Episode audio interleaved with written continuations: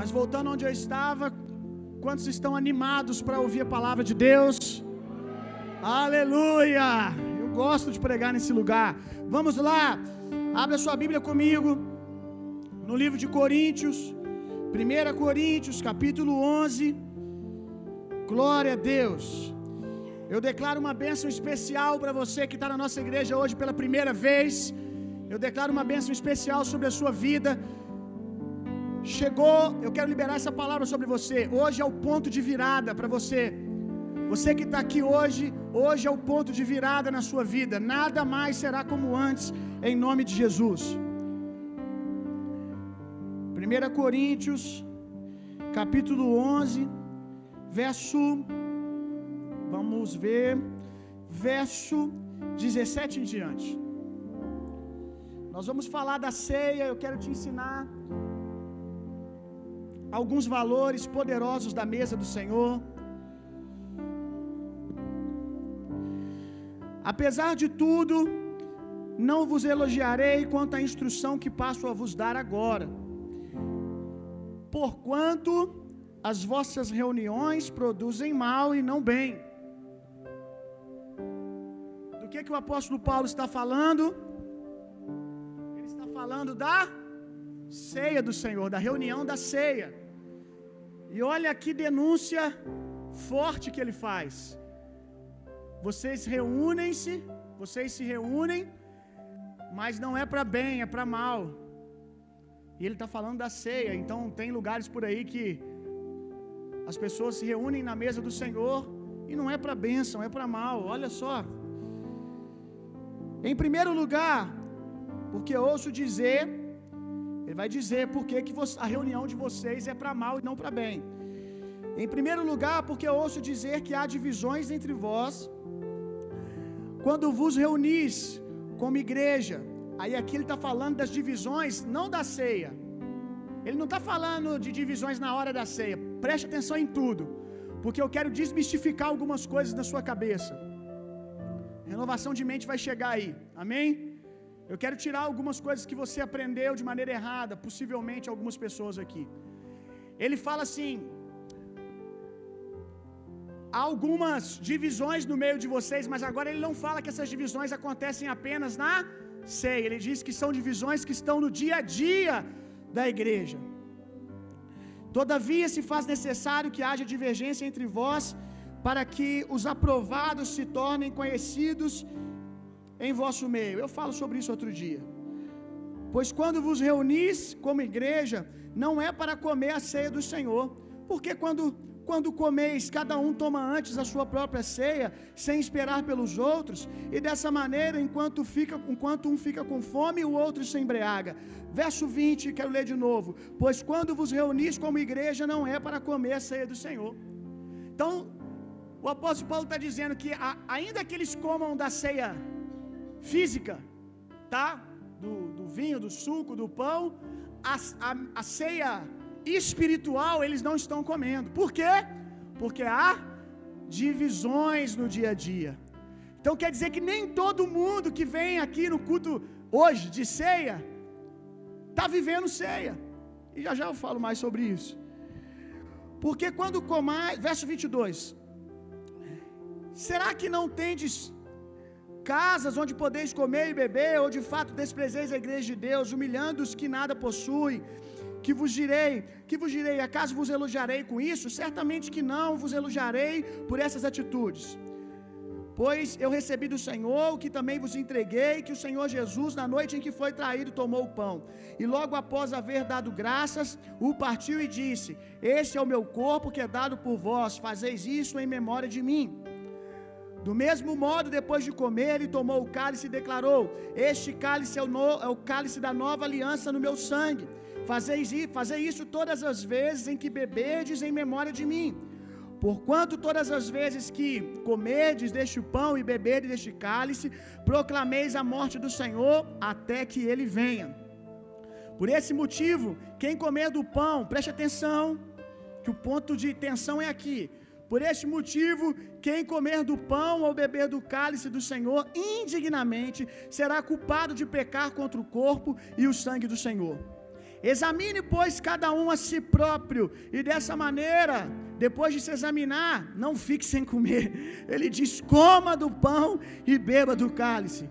Pois quem come e bebe sem ter consciência do corpo do Senhor, come e bebe para a sua própria condenação. Por essa razão há entre vós, por que razão? Porque vocês não discernem o corpo. Por essa razão há entre vós muitos fracos e doentes e vários que já dormem. Contudo, se não tivéssemos a cautela de julgar, a nós, se, contudo, se nós tivéssemos a cautela de julgar a nós mesmos, não seríamos condenados.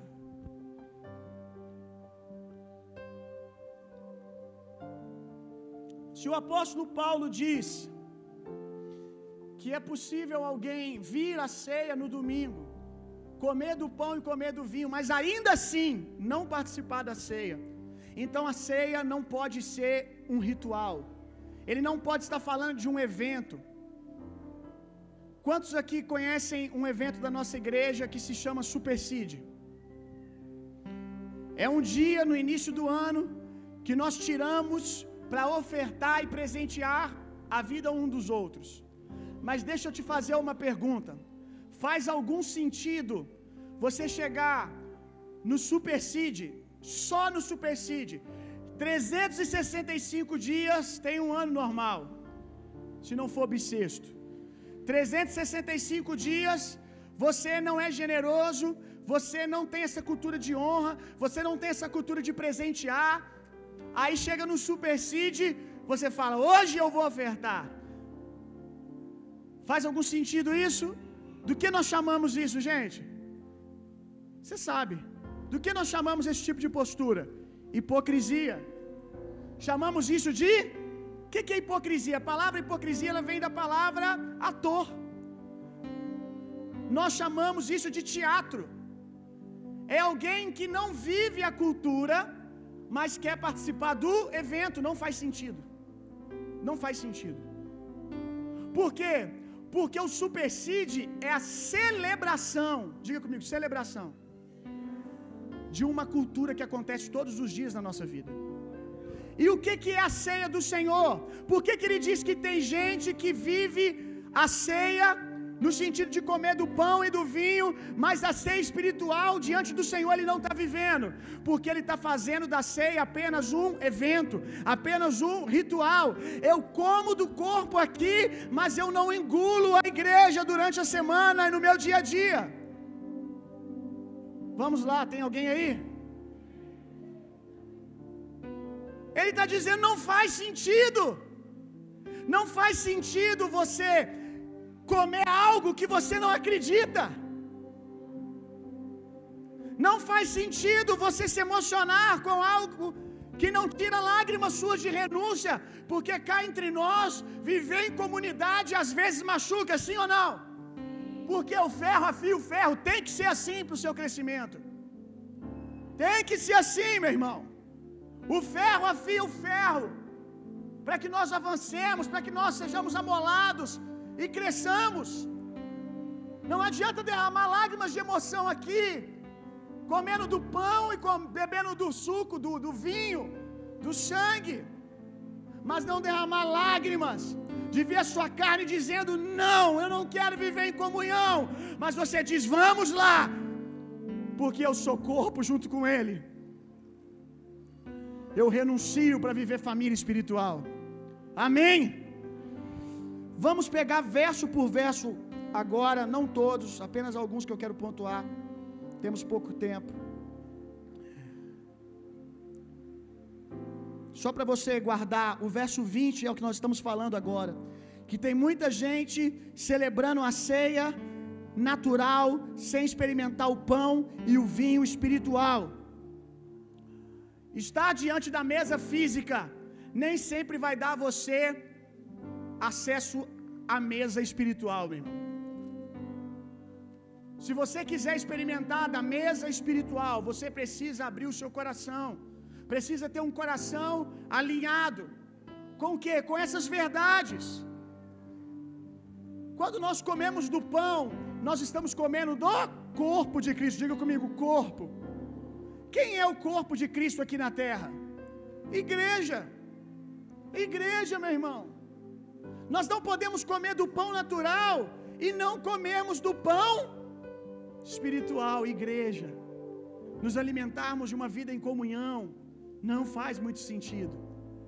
Aí você tem uma série de desculpas para não fazê-lo.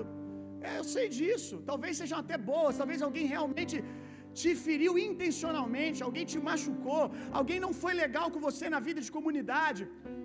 Mas o pão, ele fala de um corpo que foi não só ofendido com uma palavra, não foi apenas ofendido com uma fofoca, não foi apenas ofendido com uma palavra ríspida, dura, mas um corpo que foi amassado, um corpo que foi pisoteado, sem ter nenhum motivo, sem nenhuma culpa. O corpo de Jesus foi pisoteado e amassado por mim e por você. Aí a pergunta é: como você é capaz de comer de um pão que você não merece, mas não está disposto a engolir o pão que é o seu irmão? Qual sentido tem isso? Eu sempre digo aqui no momento da ceia, agora você começa a entender que quando a gente vai comer o pão, o pão ele é seco. E se você comer um grande pedaço de pão seco, você fica entalado, você fica engasgado, né? Incomoda. Se você já saiu um dia de madrugada do seu quarto, da sua cama, para poder ir comer, assaltar a geladeira e abrir, só, e abrir a geladeira, não tinha nada, só tinha aquele pãozinho na fruteira. E você estava com muita fome, você arriscou comer ele por causa da sua fome, você sabe o que é ficar entalado. Você começa a pegar leite, você começa a pegar água da pia, você fica desesperado, porque o pão não desce. Mas é por isso que na mesa do Senhor tem pão e vinho. Por isso que na mesa do Senhor tem pão e vinho. Porque quando você entala com o pão, quando você, ai, que dificuldade de engolir determinado irmão, que dificuldade de aceitar a personalidade de tal irmão, que dificuldade de ah, sentar no mesmo ambiente que determinado irmão. Quando você se sente assim, você precisa se lembrar do sangue, porque você também era indigesto para Deus, meu irmão. Ei! Você era indigesto para Deus. A Bíblia diz que o pecado nos tornou inimigos de Deus. Deus não podia nos engolir. Gênesis diz que o pecado trouxe separação do Espírito de Deus com o nosso espírito. Era impossível para Deus se relacionar conosco. Deus só pode nos relacionar hoje por causa do sangue de Cristo que nos justifica.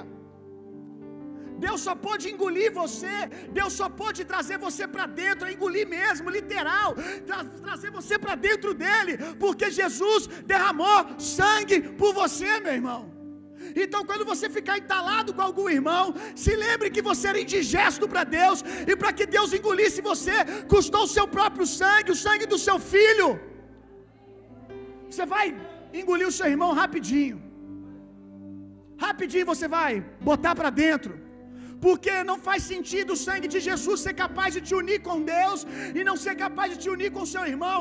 Por acaso você é mais santo do que Deus? Pare e pense no que eu acabei de dizer.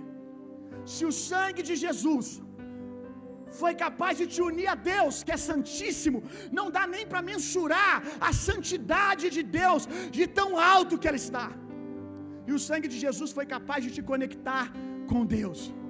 Se o sangue de Jesus foi capaz de conectar você com um ser tão santo, tão elevado, por que, que esse sangue não é capaz de conectar você com seu irmão?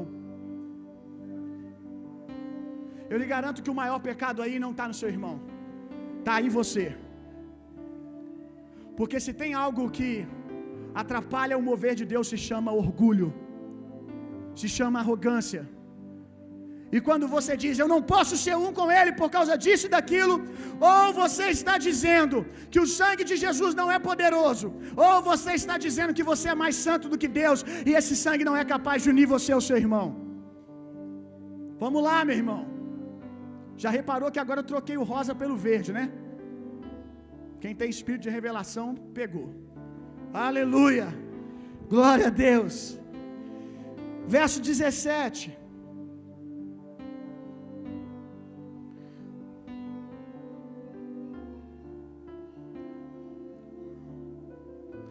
Apesar de tudo, não vos elogiarei quanto à instrução que passo a vos dar agora, porquanto nas vossas reuniões, as vossas reuniões produzem mais mal do que bem.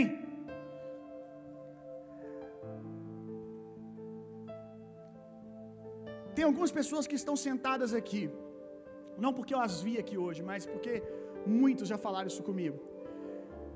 Que antes de vir para essa família espiritual, de estar vivendo com a gente aqui, tinha um pânico de ir à igreja, de ir à igreja no domingo.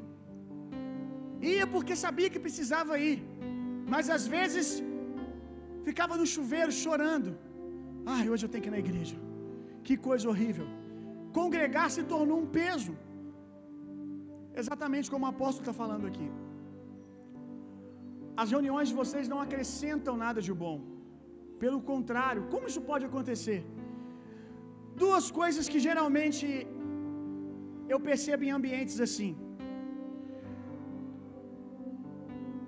Quando nós, aqui no domingo, no dia da ceia, todo mundo sorri um para o outro, mas a cultura da ceia, a cultura da comunhão, no dia a dia não existe.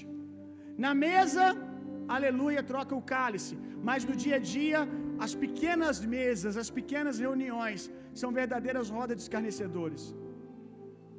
Quando ele fala que o ajuntamento de vocês não é para bem, mas é para mal, gente, ele não está falando apenas disso aqui.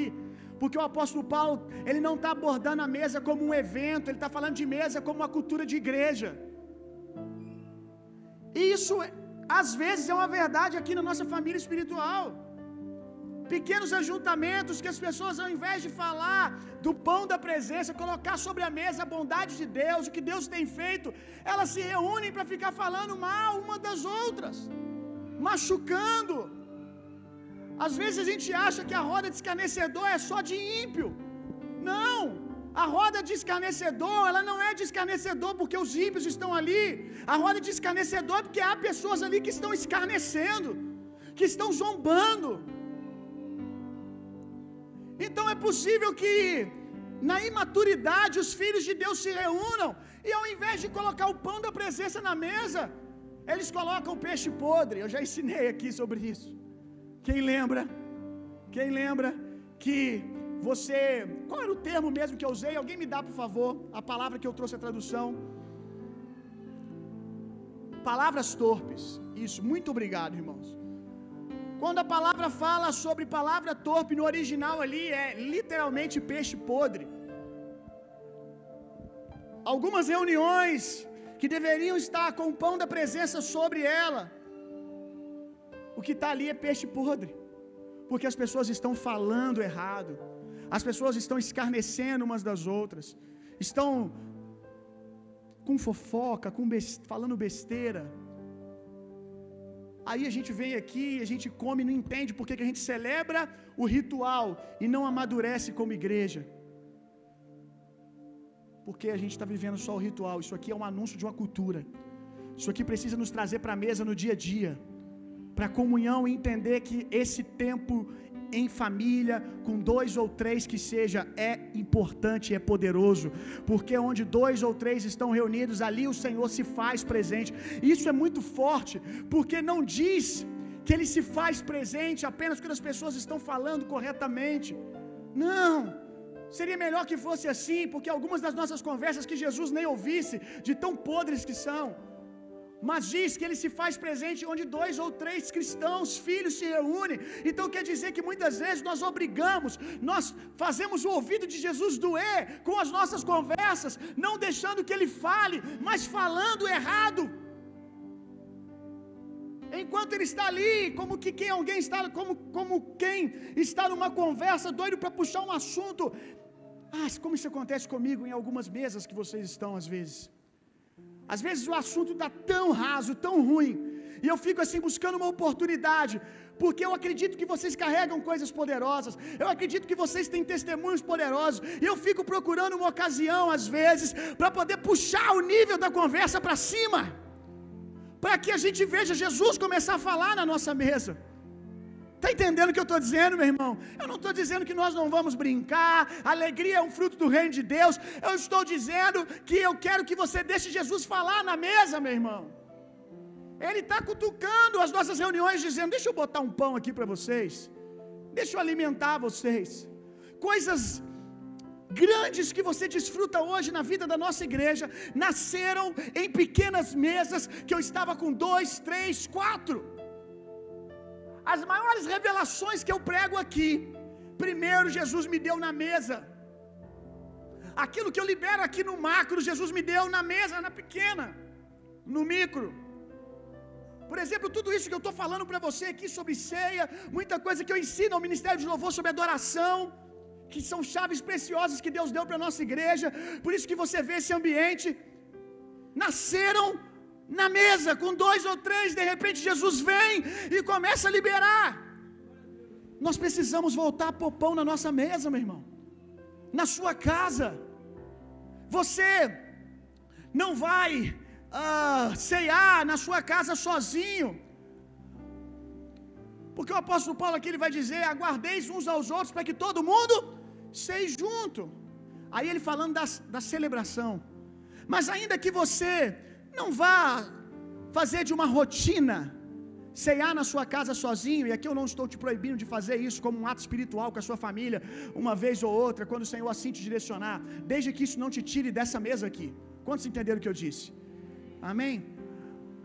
E aqui nessa mesa, você vem, você come, e é só uma vez no mês. Você vai realmente querer viver ceia só uma vez por mês? Você pode viver ceia com a sua família todo dia, fazendo do seu lar uma mesa, um ambiente de comunhão, aonde Jesus coloca pão, aonde o Espírito coloca vinho. Amém. 27 ao 29. Enquanto você abre uma outra coisa que eu percebo, porque que algumas pessoas começam a ter pânico de igreja, de comunhão. Quando o ministério se torna um lugar de competitividade, orgulho e vaidade. Quando as pessoas elas já não estão buscando mais servir ao Senhor numa expressão de amor, numa resposta do que receberam, numa necessidade de botar para fora porque elas estão transbordando da presença de Deus, mas elas começam a fazer dos ministérios, do serviço ao Senhor, um lugar de competitividade. Só eu que já vi isso em igrejas, as pessoas fazendo para poder de alguma maneira abaixar a bola do outro ou para tentar se exaltar. Isso cria um ambiente horrível na igreja, meu irmão. Onde as pessoas têm que pensar duas. Eu nem vou, eu, rapaz, eu já ouvi isso tantas vezes. Pastor, eu já nem faço mais nada na minha igreja, porque eu, eu fazer, eu já tenho problema. Fulano já se levanta, Ciclano já se levanta. Aí marca reunião com o pastor. Aí tem que todo mundo para a sala para ficar explicando coisas óbvias, coisas, discutindo coisas tolas, discutindo coisas bobas. Isso é horrível, meu irmão. E se a gente não tomar cuidado, se a gente, sabe, não guardar com zelo as revelações que temos recebido do Senhor, amanhã é a gente. Amanhã é a gente. Se nós não guardarmos com zelo aquilo que o Senhor tem nos dado, meu irmão. 1 Coríntios capítulo 11, 27 ao 29. 27 ao 29. Por esse motivo, aqui que eu disse que é o ponto de tensão. Por esse motivo, quem comer do pão ou beber do cálice do Senhor, indignamente será culpado de pecar contra o corpo e o sangue do Senhor. Examine, pois, cada um a si próprio, e dessa maneira coma do pão e beba do cálice. Pois quem come e bebe, sem ter consciência do corpo do Senhor, come e bebe para sua própria condenação. O que, que é comer a ceia do Senhor indignamente, meu irmão? A maioria das pessoas pensa que comer da mesa do Senhor indignamente é ter pecado durante a semana, é ter cometido algum erro, é estar tá lutando contra algo na sua vida que não agrada ao Senhor. É tratar, ah, eu estou travando uma batalha contra a minha carne, eu pequei algumas horas antes de vir para cá, então eu sou indigno de participar da mesa do Senhor. Eu vi, quem assistiu no Netflix um documentário meio filme que se chama Dois Papas? Quem assistiu? Muito bom, né, gente? Muito bom. Aí tem, eu não me lembro exatamente as palavras que o Papa João, é o João Paulo e o Francisco, né? Eu, num diálogo dele sentado numa, num banco. Eu não me lembro bem as palavras, mas eu sei o sentido. Eu sei que há um questionamento sobre aqueles que estão em algum tipo de pecado podem comer da mesa ou não. Aí o Papa Francisco diz, diz para o Papa João: Mas por acaso não são esses o que mais precisam? Não são esses o que mais precisam do que? O apóstolo Paulo vai falar, você já leu, que existe uma saúde que fortalece na mesa do Senhor. Não são esses que mais precisam da mesa do Senhor. Deixa eu falar, deixa eu ir mais além. Não apenas de comer aqui, mas não são esses que precisam realmente viver congregação com a gente. Porque às vezes a gente fica na discussão se o irmão pode ou não comer a ceia tendo pecado durante a semana. E quando nós temos esse tipo de cultura na mesa do domingo, é a cultura que a gente expressa no dia a dia, na mesa da igreja. Porque basta alguém cometer algum tipo de pecado que nós excluímos essa pessoa da comunhão, nós excluímos essa pessoa do corpo. Meu irmão, e é justamente o que ele precisa. Até no reino animal, às vezes há mais misericórdia e graça. Até no reino animal, quando algum animal do bando é ferido, o bando às vezes se cerca, cerca aquele animal. Os mais fracos ficam no meio, na hora do bando andar, para que ele fique protegido, para que ele fique escondido. E o que nós fazemos às vezes é expor. É uma cultura de velha aliança absurda, aonde o pecador tem que ser colocado para fora do arraial. Quando na verdade o pecador precisa vir para o meio da congregação. Algumas vezes que Jesus ia curar, ele falava assim: vem para o meio. Uh, você tem noção o que, é isso, meu irmão? Para você pode não fazer sentido nenhum, mas para alguém que a vida inteira foi colocado de canto, porque era doente, porque era pecador, ouviu o mestre, ouviu o ungido de Deus dizer: Hoje eu te chamo para o meio. Vem para o meio. Se você está doente, se você está fraco, vem para o meio. Vem para o meio. Você precisa de família, você precisa receber da comunhão. Aleluia, meu irmão. O que é comer da mesa do Senhor indignamente? Eu acho que já deu para você entender. Eu não sei de onde a gente tira isso. Deixa eu dizer uma coisa, meu irmão. Você tem que ficar esmiuçando a palavra, procurando chifre na cabeça de cavalo. Quando o texto não se explicar, quando o texto não for claro, a gente vai ter que garimpar de trás para frente, tentando achar o que, que o apóstolo Paulo falou no outro lugar, o que, que determinado homem de Deus falou no outro lugar, porque aqui nós não estamos entendendo, mas a gente fica procurando chifre na cabeça de cavalo, aonde já foi óbvio. É só ter um pouco de português e não enxergar a Bíblia pela ótica da religião. Está muito claro aqui, meu irmão. Vamos lá. Não sou eu que vou falar para você o que comer indignamente, não. Você vai ler sua Bíblia. Verso 20. Ah, pastor, eu não gostei. Eu aprendi a vida inteira. Eu não quero saber o que você aprendeu. Eu quero saber o que está escrito. Eu quero libertar você. Será que você vai preferir passar mais 10 anos pensando errado, só porque você é orgulhoso e não quer admitir que você passou 5 pensando errado? Verso 20. Desculpa, verso 29. Vamos ver a, re, a resposta do apóstolo Paulo. Vamos do 27 em diante. Por esse motivo, quem comer do pão e beber do cálice do Senhor, indignamente será culpado de pecar contra o corpo e o sangue do Senhor. Examine, pois, cada um a si próprio, e dessa maneira coma do pão e beba do cálice.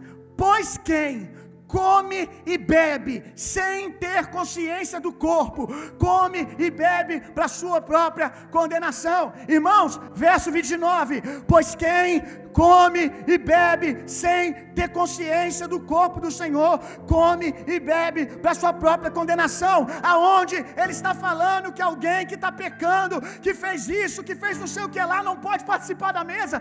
Ele está dizendo, não pode participar. Na verdade, ele diz muito mais que isso. Ele diz, não faz sentido. Não faz sentido para quem? Para quem não tem consciência do corpo.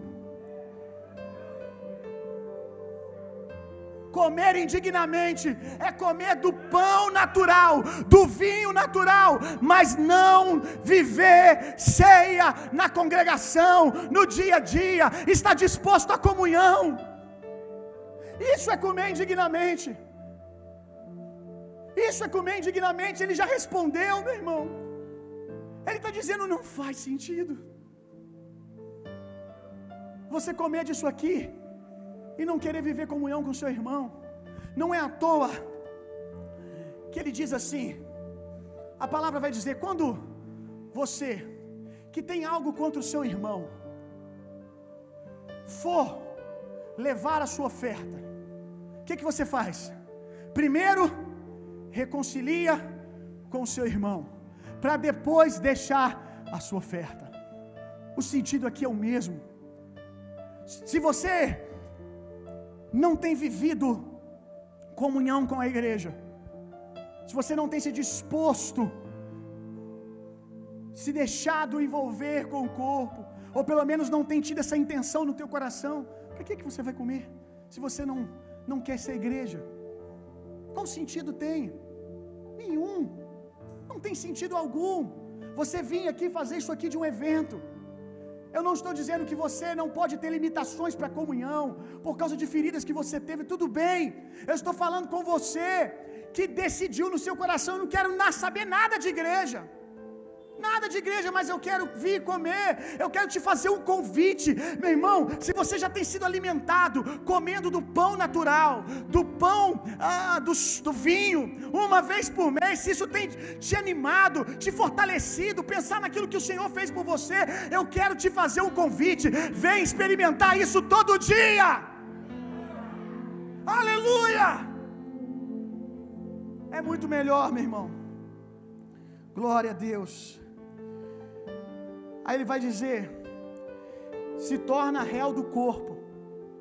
Olha isso aqui, réu do corpo. O que é se tornar réu do corpo? Aquele que come do pão e do vinho indignamente. Ser julgado pelo corpo. Aí eu não estou falando do corpo físico, não, estou falando do corpo espiritual. Por que, que é julgado, meu irmão? Por que, que é julgado pelo corpo aquele que come indignamente, que não discerne o corpo de Cristo, mas come só o natural. Porque espiritualmente o corpo não te reconhece, meu irmão. É como você querer só comer aqui pão e vinho, só vir na igreja, mas continuar falando, não, não amo pessoas, eu não quero estar com ninguém, eu não quero viver comunhão. É, é como a gente querer formar o corpo de Jesus um Frankenstein, sabe? pedaços que a gente costura à força, mas que nunca se encaixam. Por isso que o corpo julga. O corpo de Jesus, quando você come do pão e do vinho, sem viver isso como cultura, é como se o mundo espiritual estivesse dizendo: Não estou entendendo, não estou te reconhecendo, não faz sentido, eu não te vejo isso no dia a dia. E eu quero te fazer um convite, meu irmão, vem para o corpo. Olha o que ele vai dizer aqui, verso 30 ao 31. Não, não, não, na verdade aqui, verso. Deixa eu achar aqui.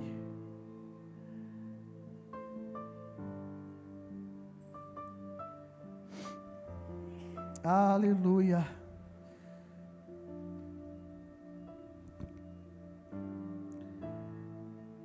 Verso 30, isso mesmo. Por essa razão há entre vós muitos fracos e doentes, vários que já dormem. Por que razão? Porque não vivem corpo. Existe uma saúde espiritual, meu irmão, que está no corpo de Jesus. Existe vida. Aqui está dizendo que alguns estão ficando fracos espiritualmente, doentes fisicamente e morrendo antes do tempo. Por quê? Porque não discernem o corpo. Então, se Alguns ficam doentes fisicamente, fracos espiritualmente e morrem antes do tempo por não discernirem. O que está reservado para aqueles que discernem? O contrário. Vida espiritual, saúde física, cumprir o seu propósito que foi determinado por Deus até o último dia da sua vida. Amém, irmão? É isso que está no corpo.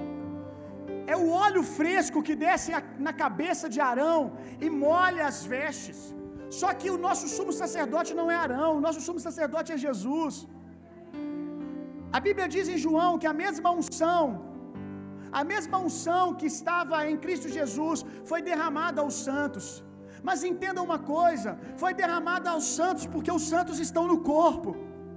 O óleo, a unção de Deus desce sobre a cabeça de Jesus, o nosso sumo sacerdote, e molha as suas vestes. E nos alcança quando nós estamos no corpo. Por isso que tem muita gente que vem à igreja, mas não consegue viver um romper espiritual. Porque não um romper espiritual? Porque não decide ser igreja não decide se expor para a saúde que desce sobre o corpo.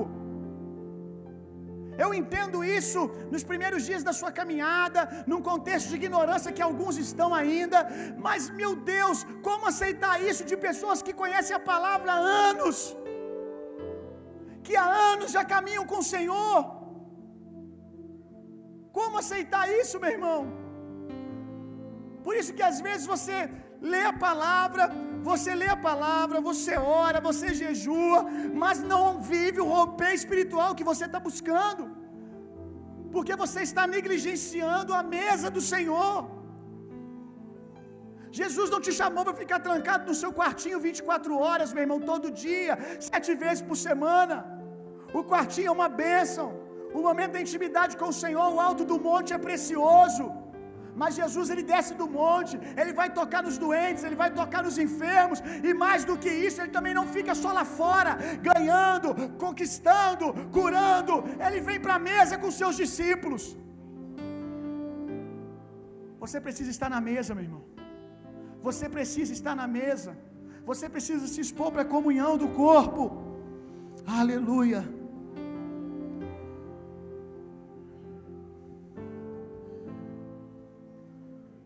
Verso 30 ao 31 agora.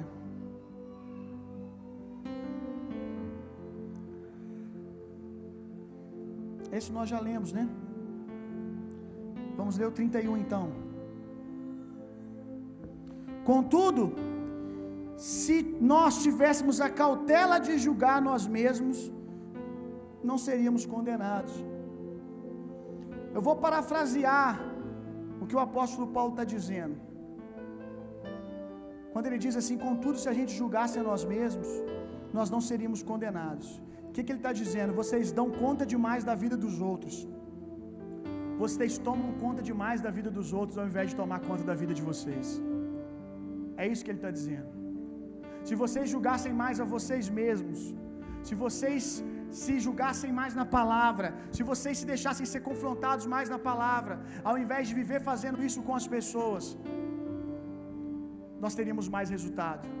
Infelizmente, as pessoas estão sempre preocupadas com o nível de santidade do outro. Quem dera se todos vocês estivessem com a mesma preocupação que você tem com a vida dos outros, com a santidade dos outros, com a sua vida espiritual. Porque muitos, enquanto uns não querem comer, porque não se sentem dignos, Outros não querem comer porque se sentem dignos demais. Enquanto uns não querem comer porque não se sentem dignos, outros não querem comer porque se sentem dignos demais.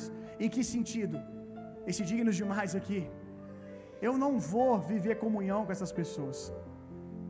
Eu não suporto essas pessoas. Eu não consigo, porque eu estou num nível muito superior. Se sentem dignas demais. Ah, se o mesmo padrão que ela julga as pessoas, ela julgasse ela mesma. Ah, eu não suporto, mas a Bíblia faz um convite para você suportar. E suportar os mais difíceis, suportar os mais fracos. Você que é forte, você é o que mais deveria estar na mesa da comunhão. Porque a Bíblia diz: aquele que é forte, suporte os mais fracos. Como você pode ser tão forte espiritual, como, espiritualmente falando, como você diz, se você não consegue ficar duas horas numa mesa com pessoas que não desfrutam do mesmo nível que você diz viver? Será que você é tão forte assim? Basta Jesus colocar um pouco de peso sobre você que você já esmurece. Você tem medo de peso, você tem medo da comunhão porque o seu discurso é de quem é forte, mas a sua postura denuncia que você é fraco. Porque Suportar, eu já ensinei aqui que suportar não é falar assim: "Ah, eu suporto, João. Eu aguento, João. Eu fico perto dele, mas eu estou suportando ele. Não, suportar não é ficar perto. É muito mais do que isso. Suportar é dar suporte. Suportar é deixar que o outro suba em você. Você não vive comunhão, meu irmão, com esse discurso que você é forte, que você está num outro nível. Você não vive comunhão com esse discurso, mas a verdade é que você sabe que se colocar um pouco de peso sobre você, você esmurece, porque os seus fundamentos são fracos. Quem é forte de verdade se expõe para a comunhão, meu irmão. Quem é forte de verdade se deixa ser vulnerável. Vulnerabilidade é algo muito poderoso, meu irmão. Vulnerabilidade, se desnudar. Isso é algo que só as pessoas espirituais conseguem fazer, meu irmão. As pessoas religiosas elas se escondem atrás de armaduras como a de Naamã, atrás de um véu como o de Moisés. Pessoas espirituais de verdade, elas se expõem, elas são vulneráveis, ainda sabendo que elas podem ser machucadas, elas estão lá. Porque elas sabem que no mesmo corpo que às vezes um ou dois machuca, a saúde e poder para restaurar. Aleluia! Pessoas vulneráveis sabem que ainda que um ou dois me machucou, que dois ou três me feriram, elas sabem que a saúde no corpo para restaurá-las, meu irmão. Eu não posso deixar de crer no corpo de Jesus porque um membro que está ferido me machucou, meu irmão. Porque só machuca quem está ferido, só fere o outro quem está ferido. Eu não posso parar de crer no corpo de Jesus porque o dedinho está inflamado, meu irmão. Eu não posso parar de crer no corpo de Jesus porque o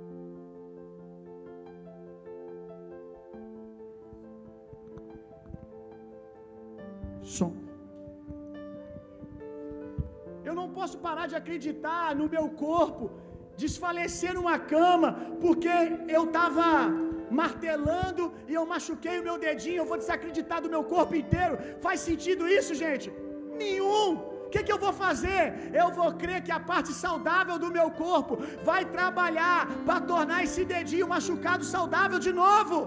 Eu não desisto do meu corpo, eu trabalho para a restauração do dedinho. Então, se você foi machucado por uma pequena parte do corpo, fique tranquilo, meu irmão. Tem saúde de sobra para restaurar você, para curar você, até mesmo para que você cure essa pessoa que te feriu. Amém? Aleluia. Glória a Deus. Uh.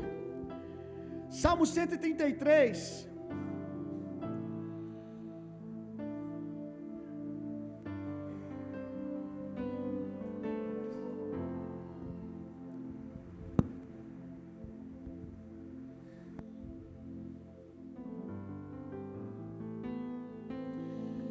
Salmo 133.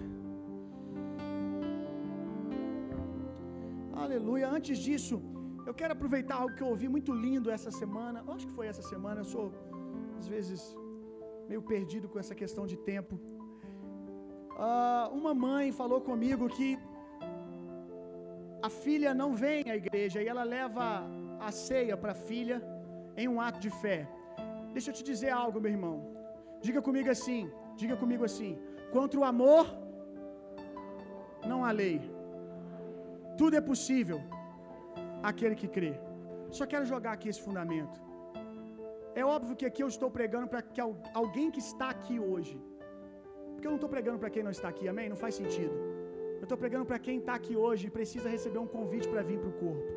Agora, se como essa mãe, irmão, tio, pastor, eu levo um pedacinho da minha ceia e dou para fulano comer.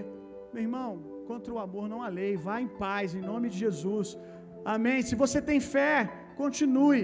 Deixa Jesus fazer. Mas não esqueça de pregar para ele o poder, para ela, para ele, o poder que há maior do que isso aqui, que é o que você tem desfrutado no dia a dia como igreja. Amém? É sobre isso aqui, ó. Salmo 133. Como é bom e feliz e agradável observar quando os irmãos vivem em fraternidade. É como o bálsamo precioso derramado sobre a cabeça que desce pela barba, como se fosse a barba de Arão, até a gola de suas vestes. Preste atenção aqui no verso 3. É como o orvalho do Hermon, quando desce sobre os montes de Sião, porquanto ali o Senhor oferece a sua bênção, vida para hoje e para toda a eternidade. É como o orvalho do irmão que desce sobre os que desce é como o orvalho do irmão que desce sobre os montes de Sião. O que está acontecendo aqui? Esse, esse monte, numa determinada época do ano, como ele é muito alto, como ele, como ele é muito alto, numa determinada época do ano, sabe aquelas gotículas que caem durante a madrugada? Quando, quem já viu naquela telha de aranha fica cheio de gotículas? Essas mesmas gotículas, quando caem numa determinada estação do ano, elas caem sobre o pico do monte, só que lá é muito gelado e elas vão sendo conservadas lá. Preste atenção nisso. Elas vão congelando, congelando, congelando e vão, ainda que sem chuva forte alguma, fazendo com que o cume do monte fique congelado. E vão se passando os dias, gotinha, mais gotinha, mais uma madrugada, mais uma madrugada, mais uma madrugada. Aí quando vira a estação, quando vira a estação, o pico do monte, por causa do calor, derrete. Mas aí sabe o que, que acontece? Aquilo que quando caiu era só uma gotinha, desce como uma grande enxurrada de água e começa a encher os vales e florescer todo o vale em volta do monte. Sabe o que o salmista está nos, está nos dizendo?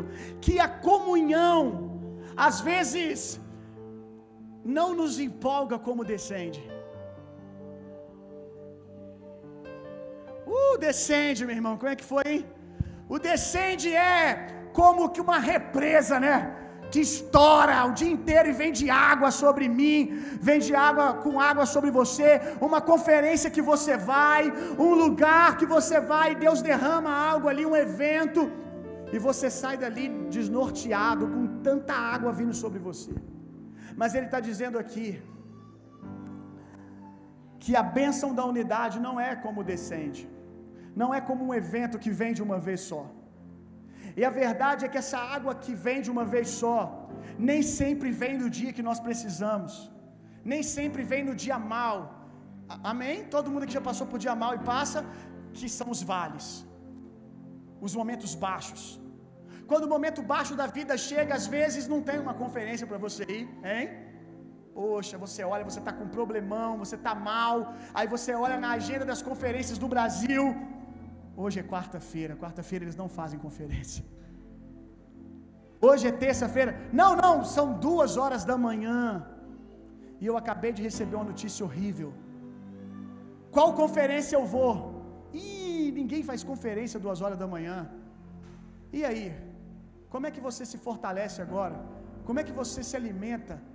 Aonde você vai beber água, meu irmão? Conferências são uma bênção mas que, o que sustenta o vale, o que se sustenta a vida de um cristão, não são as conferências, não são os eventos, não é o rio que desce no descende. O que sustenta um cristão, o que sustenta um filho de Deus, é o, a pequena gotícula que cai do dia a dia da igreja, da comunhão. O dia que você vem domingo, parece que não foi igual decente. Você vem na terça-feira e não é aquele chu igual da conferência. Às vezes é, né? Aqui a gente tem essa dádiva. Às vezes o domingo é assim. Mas talvez o dia, nem todo dia é assim. Mas aí você volta para casa, ah, é, não foi, ah. Ou então você sai para lanchar, ah, o que tem de espiritual nisso? Você vai para uma mesa, uma célula, ah, o que tem de espiritual nisso? Às vezes até cansa. Às vezes até cansa, porque a gente tem mania de espiritualizar o púlpito, mas tornar a comunhão algo normal. Deixa eu dizer uma coisa para você: há mais poder na comunhão, na mesa, do que no púlpito. Muitos estão fracos porque se alimentam só do púlpito e não querem se alimentar do pão da presença que é colocado sobre a mesa da comunhão. Aí é um aí vai sair com João, aí sai com outro, sai com os irmãos, vai, vai, vai no acampamento de carnaval. E aquele dia a dia lá, conversando com as pessoas, às vezes não é o chu do culto à noite, mas eu quero dizer para você que o dia que o vale chegar, O dia que o vale chegar, você vai agradecer. Não fazia sentido porque era só uma gotinha, mas fica uma reserva, sabe? Lá no cume do monte, sobre a sua cabeça fica uma reserva.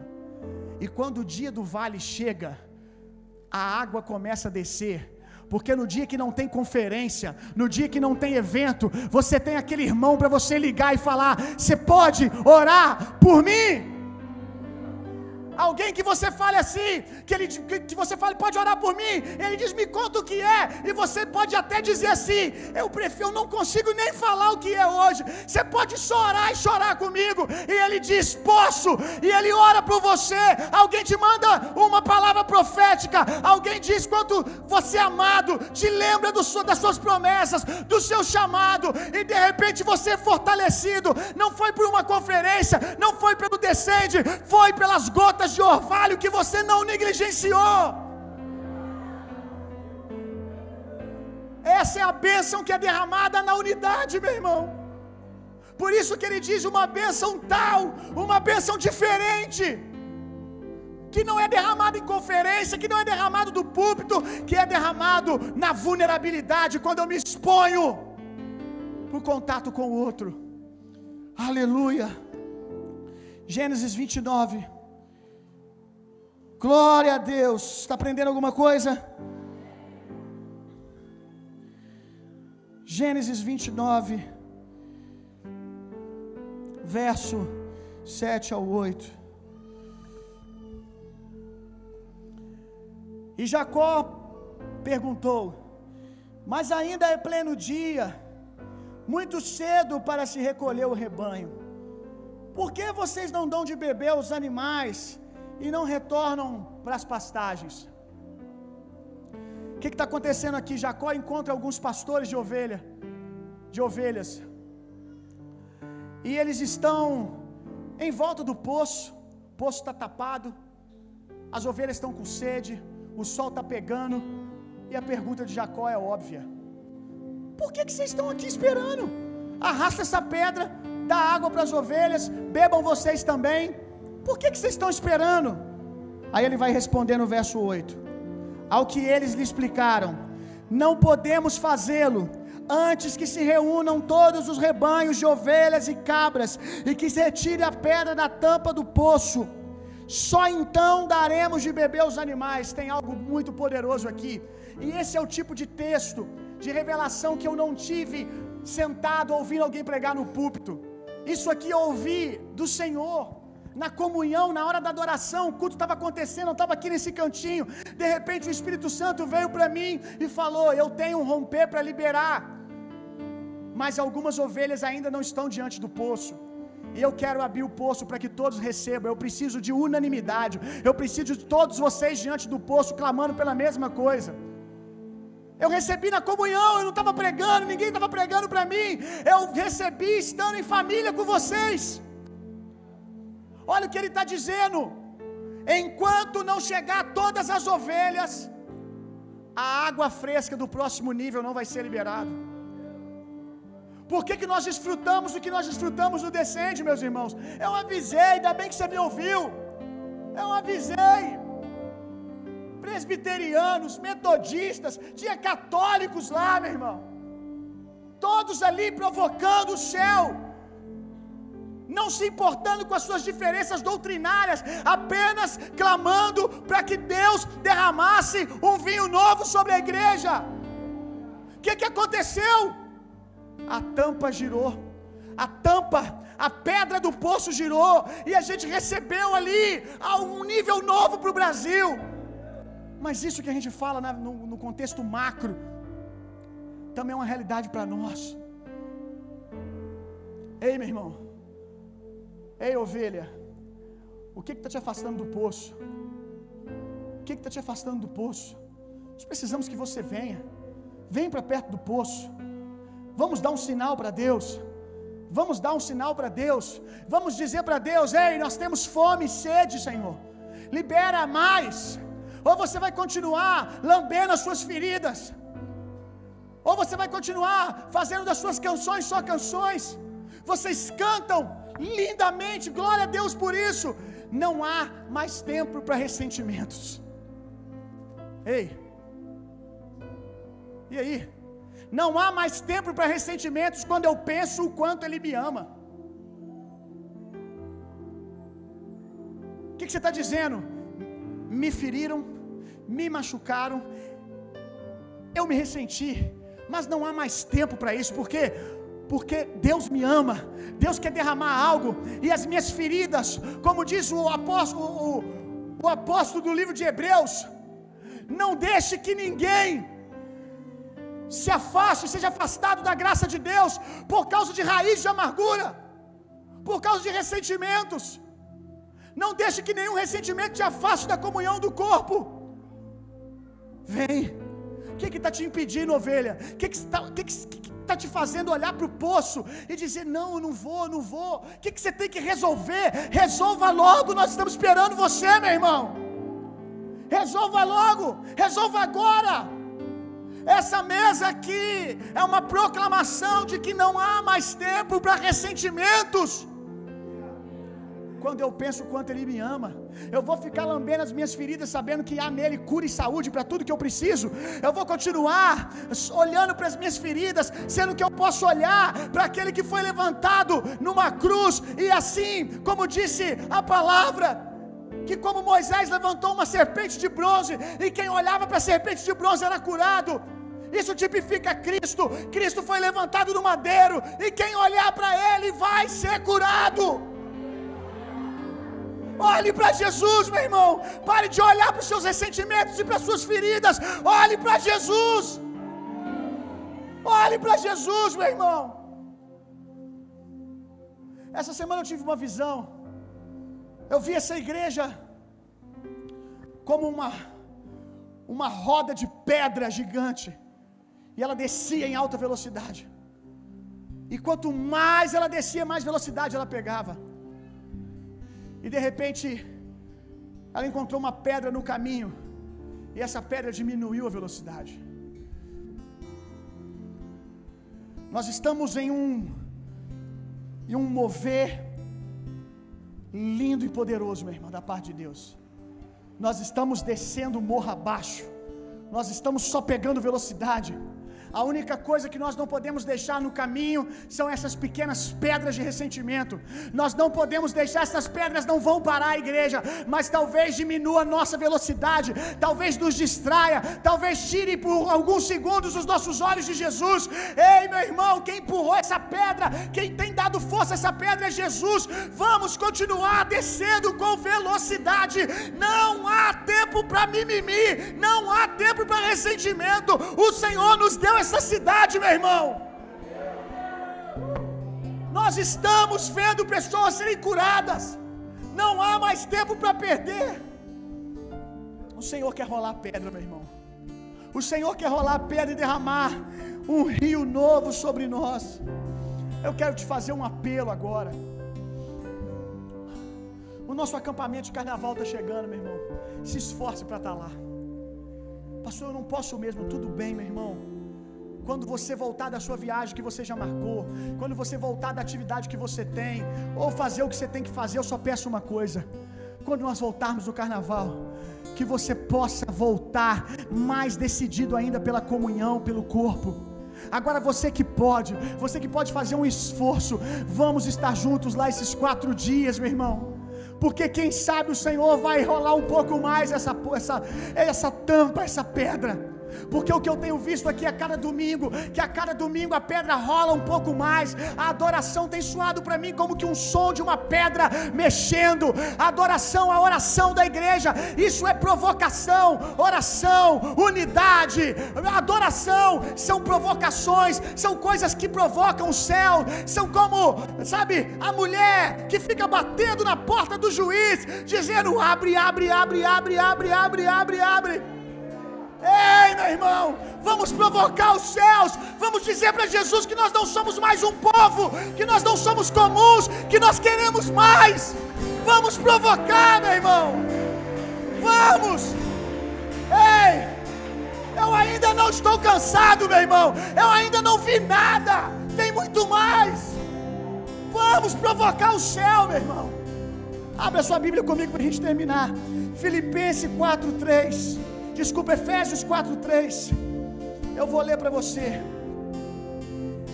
Esforçando-vos dedicadamente por preservar a unidade do espírito no vínculo da paz. Olha isso aqui. Esforçando-vos. O que, que quer dizer esforçando-vos, irmão? Pensa aí.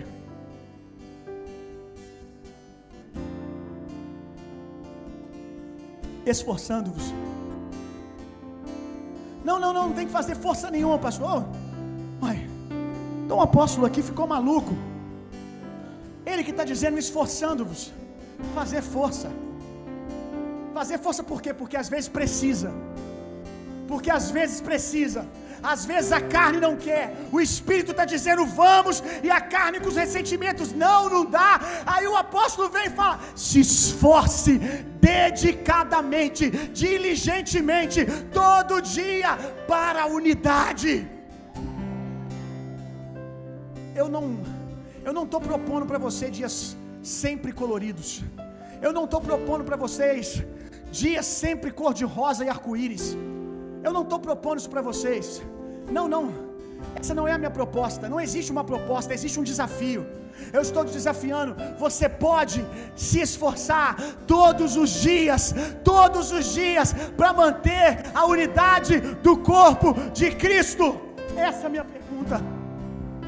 Eu preciso de gente que esteja disposto a dizer não para si mesmo, sempre que for necessário, para que o corpo de Cristo prevaleça lindo, para que a igreja permaneça linda e poderosa. Você pode se esforçar um pouco mais. Cada um aqui está numa estação diferente. Tem gente que agora está tá, tá tudo tranquilo, pastor. Não estou precisando me esforçar com nada. Cheguei aqui agora na igreja, rapaz. Parece que ninguém peca aqui nesse lugar. Fique tranquilo. Nós vamos mostrar para você um dia desse aí que não é bem verdade assim. Um dia você vai ver alguém pecar aqui. Um dia você vai ver alguém te ferir aqui. Eu só preciso que você se lembre dessa mensagem, se esforçando diligentemente. Se eu não sou a parte ferida, eu sou a parte que cura. Se eu não sou a parte ferida, eu sou a parte que cura. Eu vou trazer saúde no corpo. Esse é o meu compromisso. Eu vou me esforçar. Eu vou me esforçar. Ainda que isso me desgaste, ainda que isso me ofenda, ainda que isso me humilhe mas os humilhados serão exaltados. O Senhor vai me conceder graça e honra. Aleluia! Se coloque de pé no seu lugar. Vamos, vamos viver ceia de verdade. Aleluia, Espírito Santo. Espírito Santo. Filho